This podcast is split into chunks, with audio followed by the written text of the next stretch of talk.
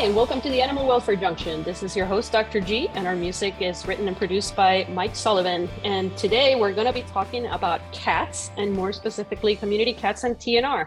So, for that, I brought two special guests. We have Dan Spehar from the Together Initiative for Ohio Community Cats. Some of you may remember him. He helped us out with some information about Ohio's deserts um, when we were talking about the problem faced with the lack of veterinarians in Ohio.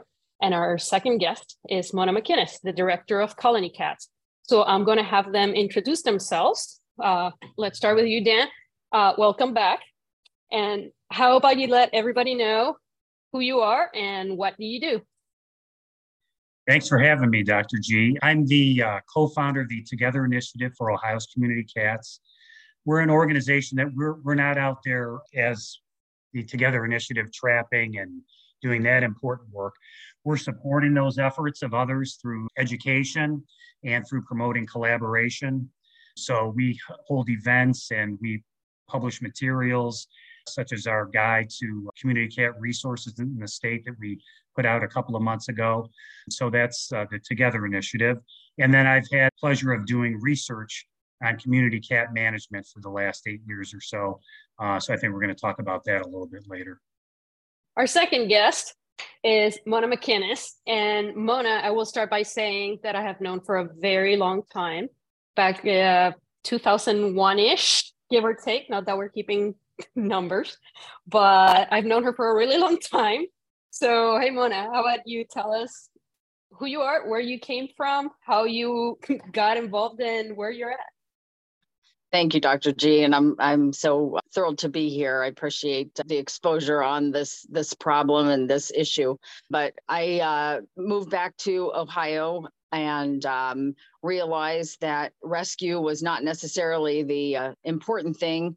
We needed to do the spay neuter. This was back in about 2001, and um, started to do some TNR. There wasn't really any of that going on. And you were one of the few vets that actually knew what a feral cat was. A lot of vets would say, Sure, we do ferals. Are they friendly? and um, that just didn't work back then. It still doesn't right. work. But um, from there, we just sort of, uh, the organization sort of grew into primarily a TNR organization. We still do a lot of that, but now we also have a cat adoption center in Dublin, and we uh, our primary focus is still the TNR, but there's just a lot of other problems that are out there now that make everything harder. Yeah. So you brought up an important point, and is that's education as far as what is a feral cat. So what what is a feral cat? We see the the word thrown around a lot on social media, and people get really angry, and there's a lot of confusion. So, what what actually is a feral cat? You want to start? Go for it well, the the original feral cat was the cat that was uh, living outside, didn't want anybody to touch it, didn't want social contact, um, wanted little interaction with humans, just put down the food and leave. Um, I think it's grown now to the point where they've um, changed it to call them community cats so that it includes all of the cats outside. That includes the feral cats that still don't want to be socialized or touched. But the community cats now include the friendlies and the abandoned cats that are perfectly happy outside as long as they're in a safe place. And um, we just need to provide them with shelter food and spay neuter so that they live their lives but it helps cut down the population. Right, and that's basically why your your group, Dan, is called Together Initiative for mm-hmm. Community Cats, right? Is that? Can you tell us a little bit about that? Right, right, right. I, I think Mona hit it right on the head. Um, community cats is kind of an umbrella term to include all the cats that live outside. Um, oftentimes they are stray cats or lost cats. Uh, sometimes they are what some people don't like the word to ever be used, but feral cats, so unsocialized cats. Um, so they can be social or unsocialized cats. But TNR is is the right management tool for any of those cats. So because spay and neuter is going to be the focus either way. Yeah, bring trying to bring outdoor cats into shelters has two problems from how I see it, right? It has the problem of the cat is not going to thrive. And then you're also going to increase the amount of animals that are in a shelter. So it's going to make it more burdensome for the shelter and more difficult for the cats that are already there. So, do you have some statistics, Dan, on how TNR helps the community, helps shelters? I sure do. A couple of the studies, or three actually, that we did uh, several years ago now, but the numbers uh, are still very relevant. Um, in addition to TNR, which is, of course, trap, neuter, return for anybody out there who might not be familiar, um, normally that's a community based program where uh, folks are going to trap the cats that are outside, again, the, the ferals or the stray cats that are outside, have them spayed or neutered, vaccinated for rabies in many cases, ear tipped, and then returned to the location where they were trapped uh, to be cared for by a caretaker on an ongoing basis.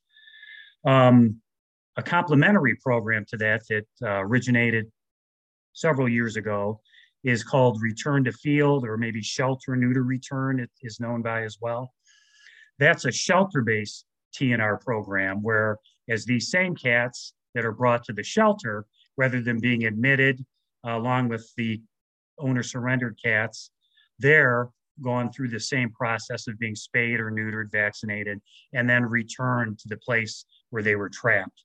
Um, again, this alleviates uh, issues of intake and euthanasia, as many as unsocialized cats, they had no chance of being adopted out and they would be euthanized. So the study that we did uh, looked at six, what they called uh, CCPs or community cat programs in six communities.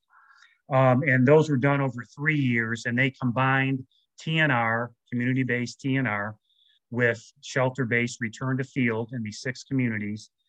And they saw on average a 32% reduction in shelter intake in those six communities over a three year period, and an 83% decline in shelter, shelter euthanasia for cats. Um, we did another study in Louisville, Kentucky, where they had a similar program going on. Uh, and over eight years, they saw a 43% decline in shelter intake for cats and a 94% reduction in euthanasia. So when combined, the return to field and the TNR uh, seem to be an effective way of reducing both shelter intake and euthanasia of, of cats. Yeah, so I mean, definitely TNR is is efficient, it's cost effective, and then it's humane because these animals are not being euthanized. Mona, what's the what's the average stay for a cat in rescue in your experience? And then what's the longest that you've had to hold a cat before it gets adopted? Well a lot of times it goes back to the the ones that come in that are not well socialized that may have been pets in the past but you know they become wild pretty quickly. They're survivors. So they learn on the street pretty quickly how to survive. And when you try to take them in then you know sometimes they adjust quickly they go back to being social and other times it takes longer. I would say our average from the time they come in the door for the ones that are um, the friendly ones the ones that have are still very social um, i would say it's probably six to eight weeks from the time they come in the door, get their vet care, and then go up for adoption. Um, but then we do have those cats that hide in the closet. They only come out after we close. Um, you know, there's a push for folks to look for those shy cats when you go in to adopt a cat and give them a chance because quite often once they get into a home, they they do much better. But it still is. Uh, some of the I've I mean, honestly, we have a couple of cats that are truly feral. We can hardly ever touch them. They come out at night. We can see them on the cameras. And, you know, at the time, we probably should have put them back outside, but it was like, well, let's give them a chance, give them a chance. And, you know, they're going to live and die there now. Um, they're they're not adoptable. And so many people don't realize that that's not a good life. At least at the shelter, they have space to kind of move around and, and get around. But I know that there are people that try to socialize these cats and they're basically just living in a small cage for a really long period of time. And that's right. just detrimental, right? Like it's it's no way to live. Whereas the concern is being outside the you know okay they may get hit by a car they may be attacked by predators or things may happen but from what I, from what i know the average lifespan of an outdoor cat tends to be about seven years give or take.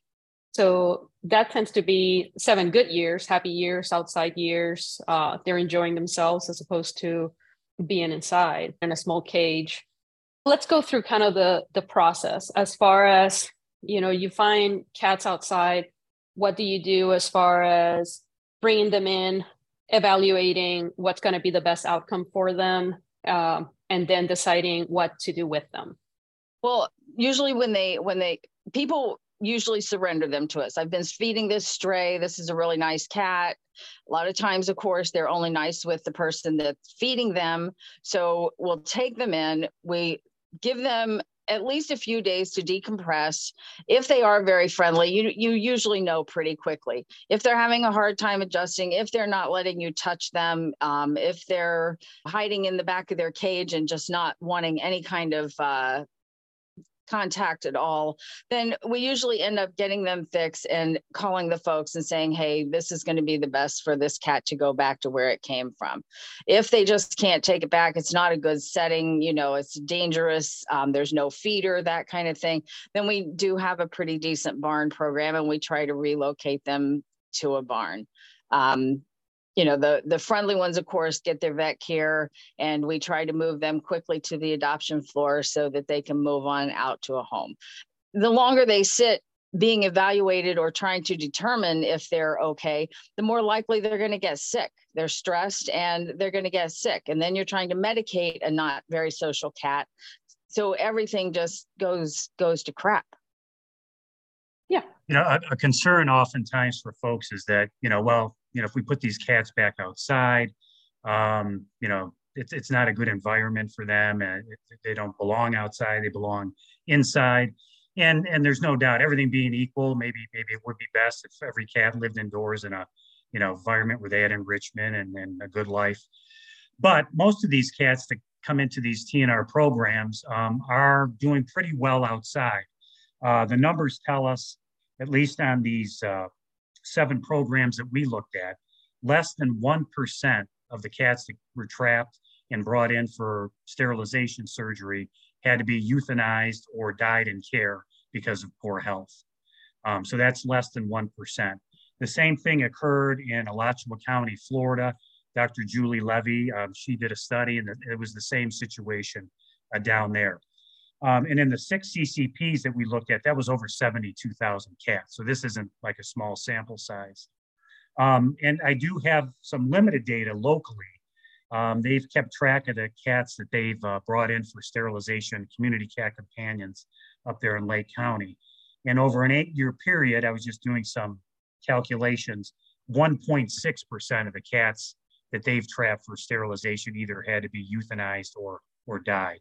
Um, so that's a, a pretty small percentage. So it, it kind of counters the argument that these cats are, you know, doing really, really poorly outside. Um, if they if they're getting food, um, and then especially after they're spayed or neutered and vaccinated and returned to a colony where they're being uh, monitored and cared for, um, you know, the situation could be much much worse for them. And we know that cats in small environments, they're going to be more likely to get sick. And then the stress of being together. And Dan, you shared about the just the desert, veterinary deserts and the difficulty in finding veterinary care. Do you want to give us a little bit of a recap on that, on the, the struggles that we are facing here in Ohio with the veterinary shortage? Right, right. We found that there were two major clusters of counties in Ohio where there were resource deserts. It was the southeastern portion of the state, which sometimes is called Ohio Appalachia, and then in the west central part of the state, there was another pocket of 11 counties. I think it was 12 counties in southeastern Ohio and 11 counties in uh, west central Ohio where there were uh, veterinary uh, resource, spay neuter resource deserts for community cats. Um, so yeah, that, that, that is an issue in, in quite a few counties in the state. Sometimes some of the TNR cats that come in are in better shape than some of the indoor cats in some living situations, right? Especially we get into the concern with hoarders, people that have way too many cats, more cats than they can safely care for or properly care for. And some of these people get into hoarding because they don't want the cats to be outside or they don't want the cats to go to a shelter or be euthanized. So they do it out of care for the cat, but they don't understand that that cat is probably better off being outside having all the fresh air and having the room and having the ability to move around and exercise as opposed to being stuck inside. Um, we there are pockets that we go to. For instance uh, we travel quite a bit to northeast ohio and especially like ashtabula county. They have a really great tnr program that they started uh, about a year and a half two years ago. And they're getting a lot of cats. They bring them to us to our uh, trumbull county clinics and depending on where they're getting these cats, we see some cats that are in great shape. There are other cats that they bring us that are in horrible shape, right? Like covered in fleas, tons of parasites, really thin. Um, but one other benefit of TNR is the fact that those cats are coming to us, we're sterilizing them because even though they're sick, they can still reproduce. But then we're also treating them and making the community healthy. So I think that's something Mona that you that you see right with some of the cats that we take care of for you? Oh yeah, and and we we vaccinate them um, for the viral vaccine, the rabies. We flea treat everybody if ear mites, um, parasites. So yes, we try to send them back out there with as much help as we can possibly give them. And Eh, when you talk to the people the feeders later they they're amazed at how great they look and and it, it truly does improve the quality of their life immensely.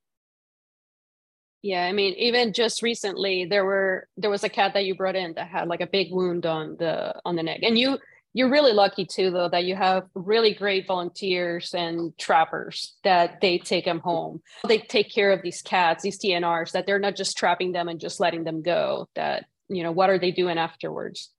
Yeah i mean that that's something you know the wounds that we see some of the uh the injuries and and the skin infections and that i mean we really do try to get them the antibiotics. We um have a couple of they're we you'd probably call them crazy cat people but they really go the extra mile to to take care of these wounds before we release them um, to get the dentals done before we release them. Um, so there's there's just a, a lot of extra stuff we do and and it just is very upsetting to me sometimes to go to some of these um, vet clinics that do the high volume and there will be people there that they're bringing in the cats to get them fixed, but they're not going to do any flea treatment. They're not going to do anything extra. They can't afford to. And I appreciate that. They're at least they're getting them fixed. But I just think to myself, these poor cats, this is the one opportunity they have to get things really taken care of and they'll probably never be touched again by a human and so if we can just do as much as we possibly can to improve their lives while we have them on that table it just it just means so much i don't know it, it that's just some always been something that has been important to me yeah i mean we shared on rascal extreme not too long ago the one cat with the tail right oh god yes. it was uh yeah there was a there was a cat that had the skin completely tore off the the tail.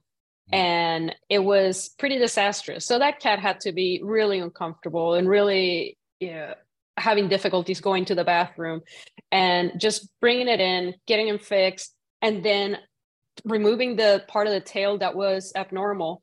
And now he's pretty much like a normal cat, right? When you say? Yeah. Yeah. Yep. and he's I doing mean, fine. I mean, he's he's he's back out now and and he's doing fine. So that the unfortunate part though, when you talk about the the void in the vet care, you're one in a million because most vets would not have the time or the ability to really do what you do. And we just see so many bad things on some of these cats that sometimes euthanasia is a better answer. But, you know, we're very fortunate that we have you, but we, we need more of you. From a shelter standpoint, you know, some veterinarians are afraid to do things because they're afraid to be wrong. So they're they're afraid to do something and make things worse, or they're afraid to, you know, kind of get in trouble for doing something that may not have a good outcome. And I try to explain to people that better to I hate the word try, but better to try than not, right? right. Uh, because you can you kind of have to do something about it. What would you tell the veterinarians out there that may be listening from the shelter side about what your expectations are of what they can and cannot do for these cats? Well, I, I just wish some of them would um, just go a little bit further on some of these some of these issues. I mean, if you know the basic spay neuter, treat them for fleas, give them some vaccines. If they're healthy and they don't need anything else, then that's that's you you've done everything you need to do. But some of them, especially with some of the dental stuff we see. Some of these cats' mouths are so awful. And we have a lot of cats out there that have been TNR'd several years ago. Now they're older and their, their mouths are awful and you can see by the way they come to the feeding stations that they they need that dental work and while it's expensive I, I don't know that the vet community could contribute a little bit more um, for dentals and and that kind of stuff for some of these cats um, but it would certainly improve the quality of their life and and sometimes you do have to make the decision to to put them down before you send them back out with some of these horrible things. Uh, but it it just seems that maybe a little bit more could be done here and there. Yeah, I, would agree. I mean, having the basics done, uh, FVRCP, uh, flea treatments, um, you know, any minor wounds taken care of, at, at least hopefully that's that's part of the basic package. Um, but for folks out there that are hesitant, I mean, just I think you would agree, just the spay or neuter is going to eliminate a lot of these, a lot of the stress on the females of having litter after litter, the males fighting and getting the wounds and the abscesses and the roaming and then getting hit by cars running across the street, chasing a female to mate or fighting with another male. Just the spay or neuter itself is going to go a long way towards promoting the health of the cats. I think it, it kind of gets into are we doing just population control or are you do are we doing individual welfare? Mm-hmm. Right. So the spay and neuter is population control. And then one of the things that at our facility, at our practice, we do is we are doing group herd health, but then we're also caring for that individual, like that individual's needs. So, like Mara was saying, you know, if there's a tooth that is abscess or whatever, let's pull that out and let's make him feel better. If there's any kind of other problems, then you know to do it. And and realistically, not to say that these animals are expendable, but this is a great opportunity to learn how to deal with some of these problems. So, as a veterinarian, to say, I'm not comfortable doing this because I don't know how to do it. This is the time to to you know figure it out, to work it out because, you know, and again, I don't want people to think that I don't care about the the cat like it's okay for the feral cat to get used, but it is a it is an ownerless patient who only has you to take care of it. So might as well give it give it the chance. Another hot topic with feral and community cat management is testing for leukemia and FIV, and then what to do with positive results.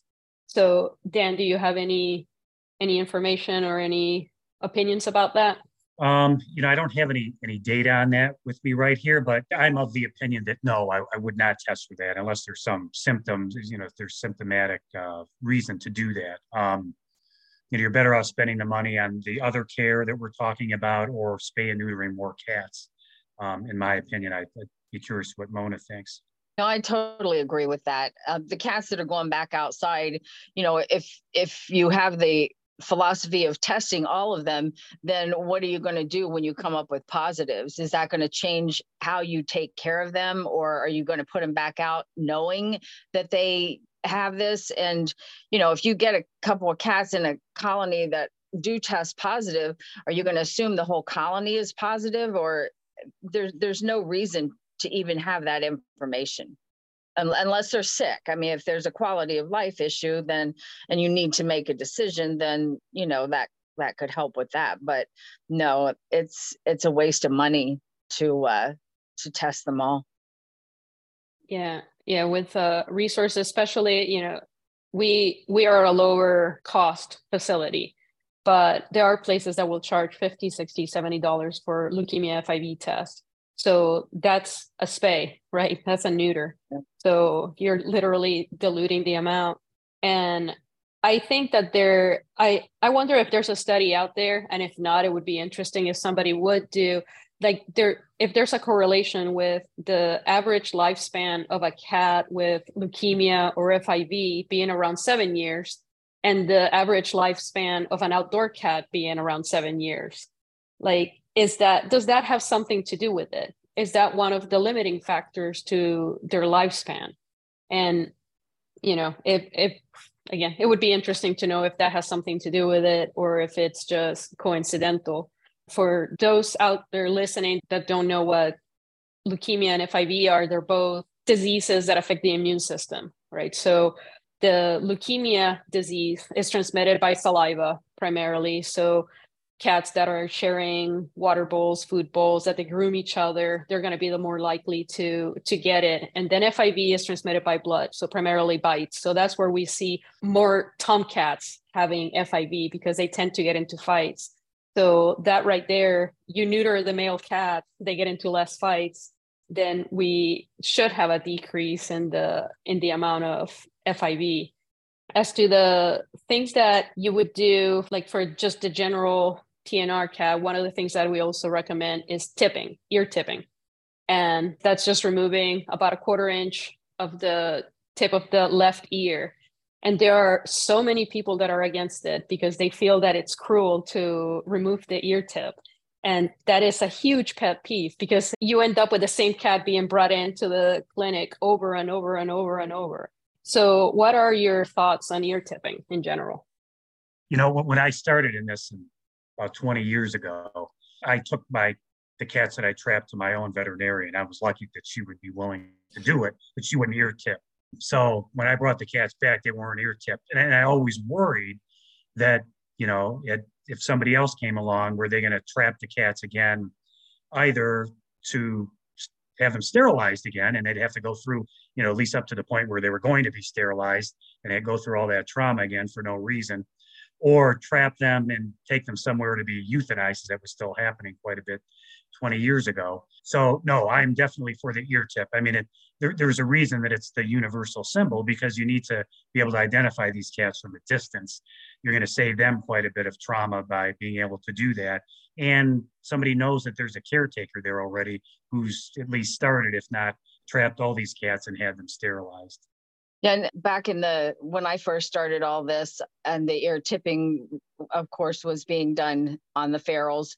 And I always thought, wouldn't it be nice if we get to the point where we can spay neuter everything, and and there will be a shortage of cats, and there will be a tipped-eared cat in every home because those were the only ones that were available.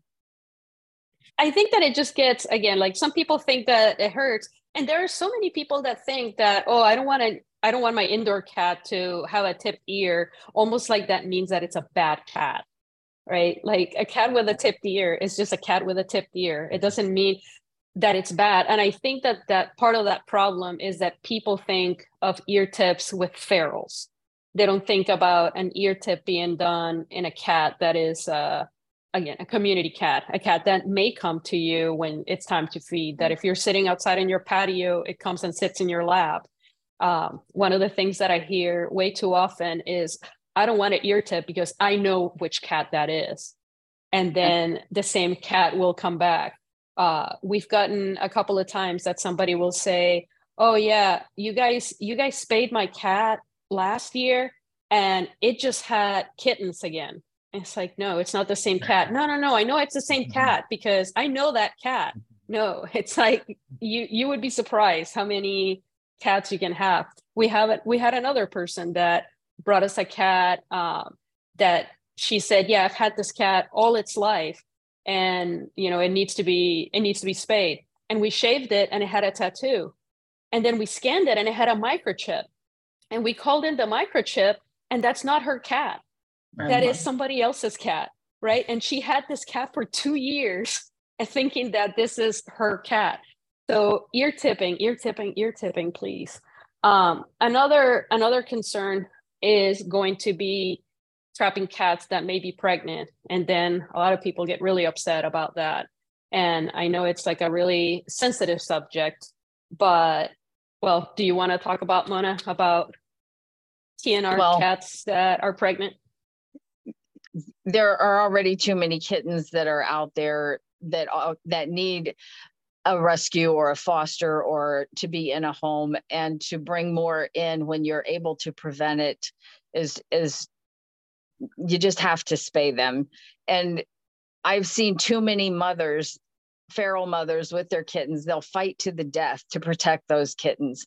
And it's just not a good life for them. They're much happier being spayed and not having to go through more litters and and uh, delivery and and all that other nursing and trying to keep them alive trying to take care of them it has to be just awful for these mothers yeah, like how often do you find litters of kittens that have either injured eyes or that have oh, yeah. problems? And then, right, I remember a litter that you brought a few years ago that it was a litter of black kittens, and all the kittens had damaged eyes, and we had to right. Take the eyes out of everybody except for one. Right. Uh, one eye, not one kitten, one eye out of eight yeah. eyes. Um, yeah. So, yeah. What would you have any thoughts on that subject, Dan? No, I agree. I mean, um, you know, I'm sure there's exceptions to every rule, but I would, by and large, um, the, the way to go is to is to spay the spay the cat. Plus, you have to consider the mortality rate of kittens that live outside is can be up to 75 percent. So, you know, unless you're going to get those kittens into foster care or have them spayed and attended to immediately as soon as they're able to be, and if they make it that long, um, you know, you're you're taking a chance with their lives anyway. We we get people that'll call and say, "Well, I don't want you to spay this pregnant cat. She's feral. I can't touch her, but I'll trap her after the kittens are born." It's like that's that's going to be the worst thing in the world for that mother to have to fight to save those kittens. And you can't take this mom in if she's feral and expect her to take care of those kittens inside in a cage. They usually get stressed they stop nursing and then you still end up losing those kittens. You should have just spayed her before she had them. Right. Right. For any somebody that is out there that wants to learn how to trap how to do tnr and that kind of stuff. First what are the resources available to individuals that want to do tnr and then how is the process of trapping getting them fixed and releasing them? Dan do you want to talk about the resources that your group offers yeah, for education? um, on our website um, in, in, in terms of training um, we're going to probably refer you to, to some of the national organizations but neighborhood cats has outstanding resources they have videos they put on webinars all the time they have a tnr handbook which is a through Z, every step, every facet of TNR that you could think of, they address in that handbook. Of course, Alley Cat Allies has all kinds of resources. Um, all those are available on the resource page in our on our website if you want to look at those. Um, our summit that we hold every year, we haven't done it the past couple of years because we've been virtual, but when we have the in-person summits, we always have kind of a TNR 101 uh, where we go over the the basics of the trapping and and returning of the cats. So, um, you know, we do offer that as well, but um, those resources are readily available. Um, and the videos are terrific. Alley Cat Allies has what's called a Feral Friends Network that uh, you can punch in your zip code, and then there are people that volunteer locally that they're willing to either assist physically or at least with advice on, on what to do. And the summit, uh, can you let people know how they can get information on attending the summit?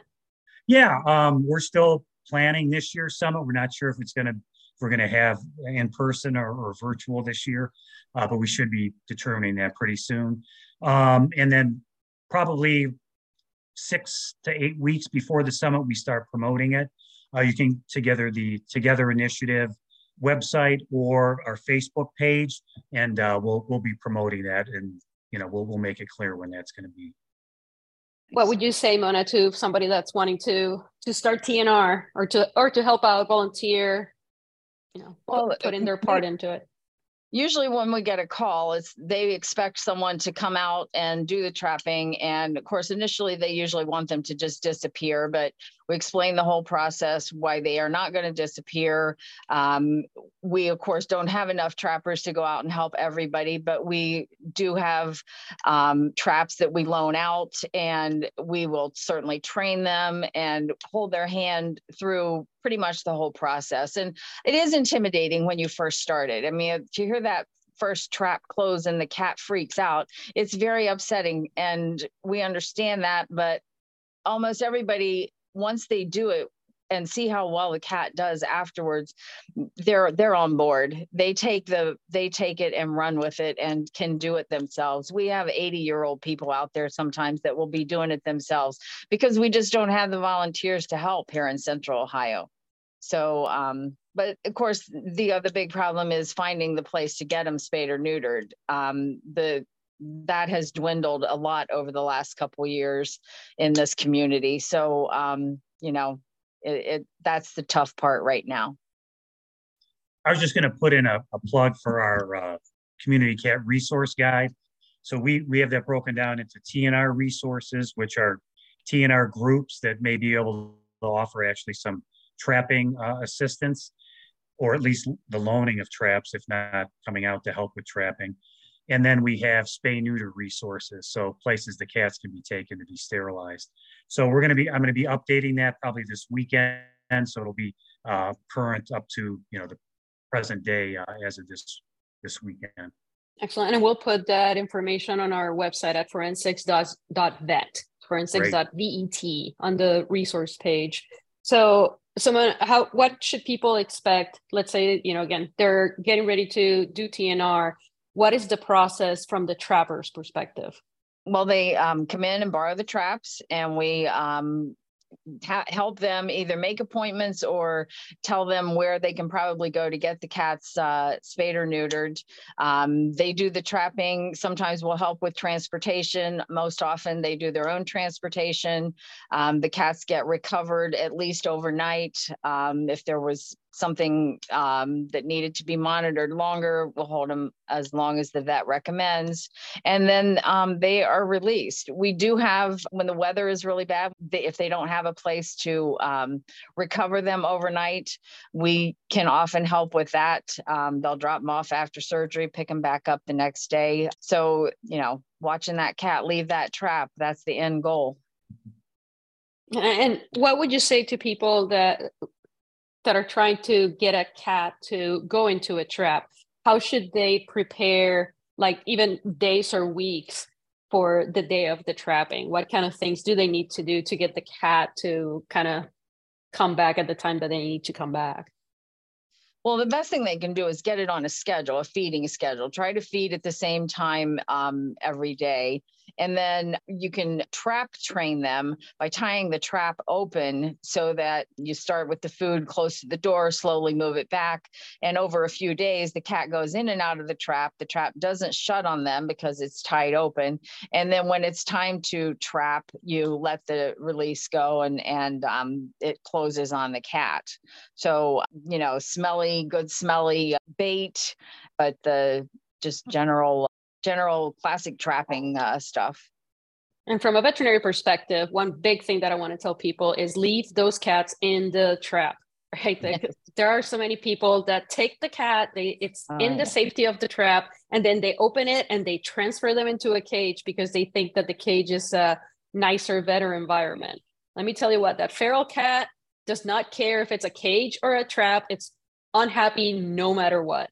So it is so much safer. It, it is not okay to show people the stress that the cats go through when they're in a cage because it would just, I mean, I'm sure that we would be getting calls from all sorts of people saying that we're horrible people. But when a cat, when a feral cat is in a cage, get them sedated. It's unsafe for the cat. It's unsafe for the staff. It's unsafe for everyone. Um, it is so much easier to have them in that trap and then you can just pin them into a little corner you poke them they struggle very minimally and then they can recover in that trap So please, people, leave cats in traps. Don't take them out of a trap and and get them in a trap. Don't don't just catch them in a in a cage and bring them in. Uh, what kind of traps would you recommend that people get, or where can people get traps? You know, if somebody wants to start getting traps on their own.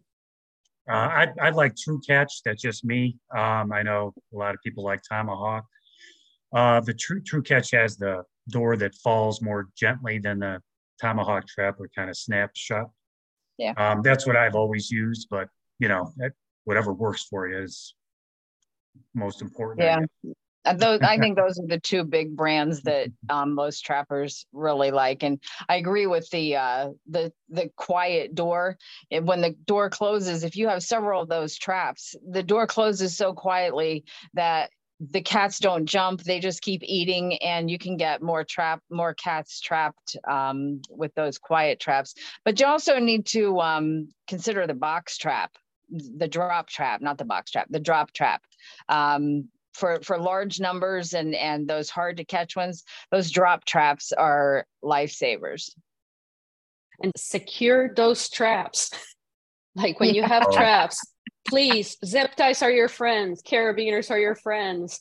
Yes. Uh, you know unfortunately we have had cats that either coming in or leaving.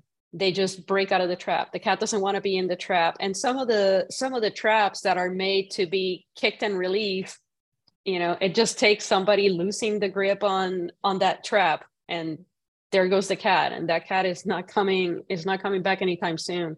And then making sure to cover the traps with uh, blankets to something to just decrease the the stress of the cat and just leave them alone.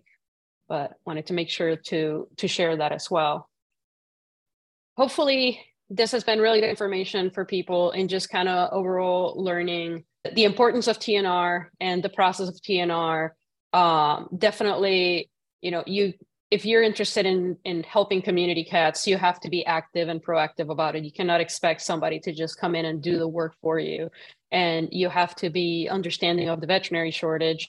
Um, knocking on somebody's door and saying you got to fix this cat or else that's not really going to get you anywhere um, but also you know it it would be nice if more and more veterinarians got good at high quality, high volume sterilization. I know that we are doing a lot to train new graduates, like anything, everybody from first to fourth year veterinary students on just having those skills so that they can get a large number of animals done in a safe manner, because that's part of the part of the point. High quality, high volume sterilization is not just numbers is safety and quality of of the procedure so that these animals can get can get fixed. If we don't all work together then nothing's going to happen. So is there anything that you guys want to share in closing? You know i was going to say we talked briefly about population control. I just had a few numbers that i wanted to mention.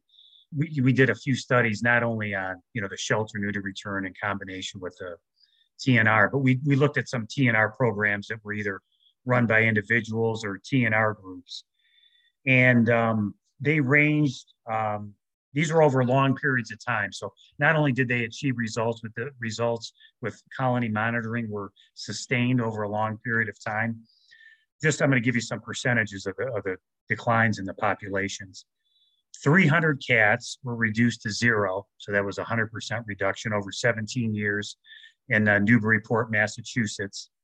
Um, in Chicago, they, in an urban neighborhood, they worked with a number of colonies between four and 10 years. They enrolled them at different times, but the average was a 54% decline in population there. Um, in the San Francisco area, over 16 years, they went from 258 cats down to one, one cat. And uh, at the University of Central Florida, uh, Julie Levy, who I mentioned before, did a study in the early 2000s that we followed up on in 2018. And over a 28 year period, a total of 204 cats uh, on the University of Central Florida campus were reduced to 10. So uh, those are some pretty impressive results um, that were sustained over a long period of time. And I'm going to mention again in Lake County, um, in Mentor, they had some numbers available they saw a 30% decline over a two year period. So that's, uh, you know, somebody in Ohio here who had some documented success. Um, yeah. So TNR does work. Um, we talked about the benefits to the cats. The population reductions not only benefits the cats, but it benefits the communities, the people that maybe don't care for the cats or don't want the cats in their yards or on their properties. They're happy about the population reduction. And anybody who's concerned about, you know, wildlife predation or any of the other issues surrounding community cats, they're happy about that as well. So TNR can accomplish all those things. Mona, do you have anything that you want to share as we end this episode? Well, I I agree with everything Dan just said. The population control is is certainly um, the primary thing, but it also improves the quality of life for these cats. And obviously, we're all cat lovers, or we wouldn't even be talking about it or or doing it, spending all our hours doing it. But um, the quality of the of life for these cats is uh, is greatly improved with TNR. So it's it's certainly a positive thing yeah we need to do more for for the cats in our community. We need to understand that they outside is their home. They're not they're not homeless. They are at mm-hmm. home. So um, thank you for what you are both doing for community cats in ohio and thank you for being here and sharing your experiences and information uh, and let's keep working on it. And yep. everybody out there thanks for joining us and thanks for caring. Thank you. Thank you dr g